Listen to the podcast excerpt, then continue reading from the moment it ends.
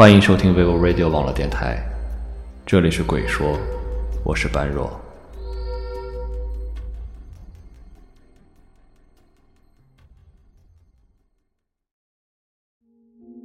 晚上二十二点，教室里只剩下了李兰一个人。他正打算走出教室，看到地上有一本杂志，于是捡了起来。从里面掉出一张纸条，上面写着：“半夜，请勿照镜子，会招来不祥之物。”李兰翻开了这本杂志，看到里面的图片，让她冷不丁打了个哆嗦。这时，教室走廊外传来了一阵阵的脚步声，李兰吓得飞奔出了教室。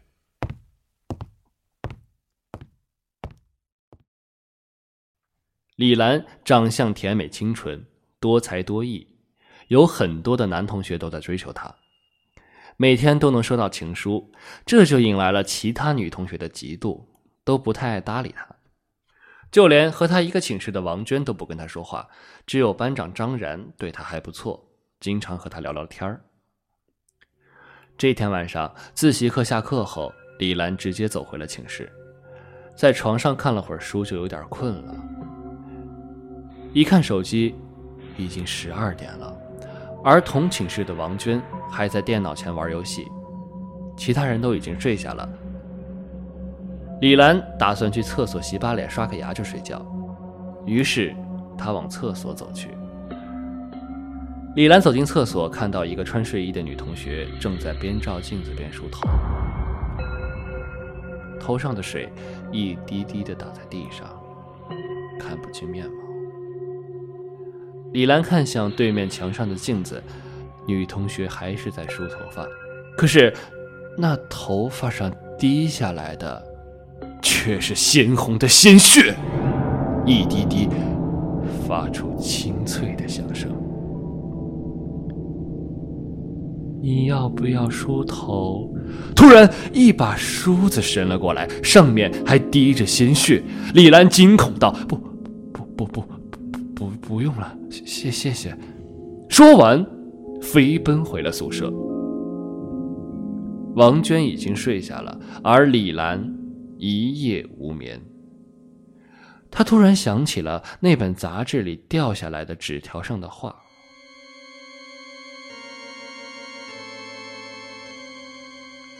第二天早晨，一声尖叫划破了整栋宿舍楼。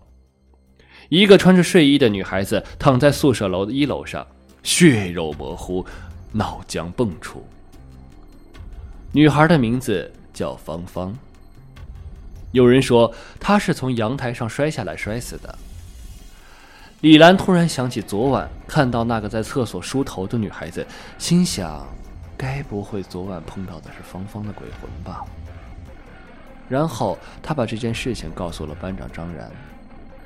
张然听完，并不相信李兰说的话。怎么可能啊？这世上怎么会有鬼呢？是不是你看错了？转眼到了周末，同宿舍的女孩子都回家去了，而王娟凌晨十二点才回来。李兰看到她一回来，一声不吭的坐在镜子前面，拿着眉笔，不停的来回画着。镜子中的王娟，眼睛红的似血。一滴一滴的鲜血从眉笔上滴在了地上，李兰打了个寒战，一巴掌打掉了他手中的眉笔，大喊着：“王娟，你别再画了，快扔掉它，快！”王娟猛然抬头，只见她的头发一下子全飘了起来，脸色异常的白。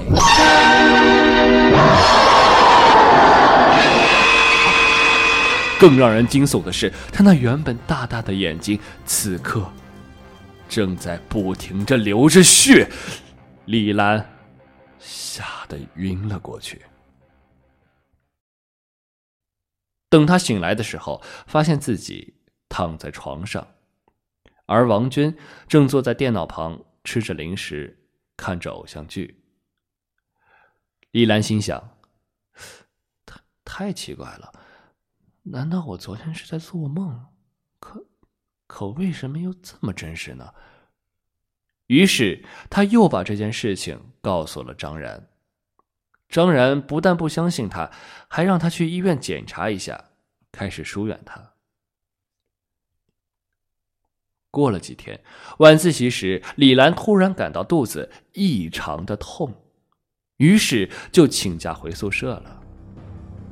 这时的宿舍楼非常的安静，没有一个人。李兰一到寝室，拿起纸就往厕所跑。上完厕所后，突然摸了下脸，似乎长了一个痘痘，于是对着镜子照了照。这时，镜子里突然出现了一个女人，正在对她笑。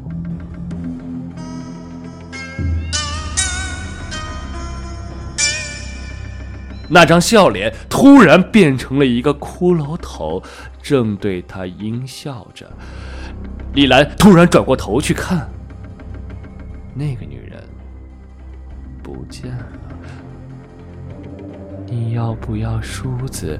突然，一只手伸了过来，镜子里的那个女人站在了李兰的面前，她的手上正握着一把滴着鲜血的梳子。你。是你是人是鬼啊？